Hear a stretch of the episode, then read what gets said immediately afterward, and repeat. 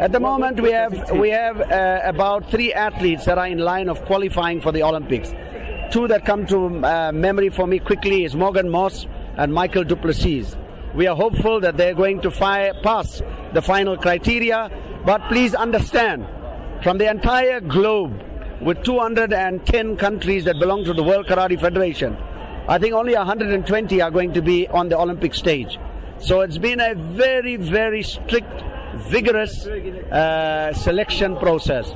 Certainly, it is like picking up the, uh, uh, you know, a ten-carat diamond when you do a, a, a rough search in a in a diamond mine. Uh, not easy at all.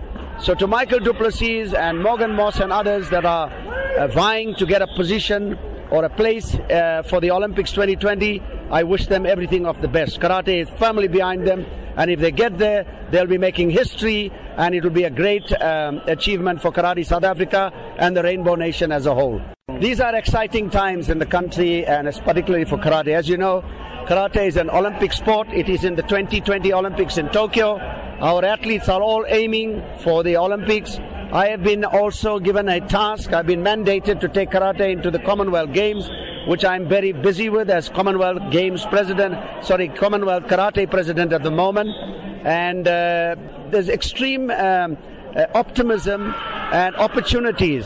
Karate South Africa is about opportunities, opportunities, and more opportunities. So our athletes have a lot to look forward to.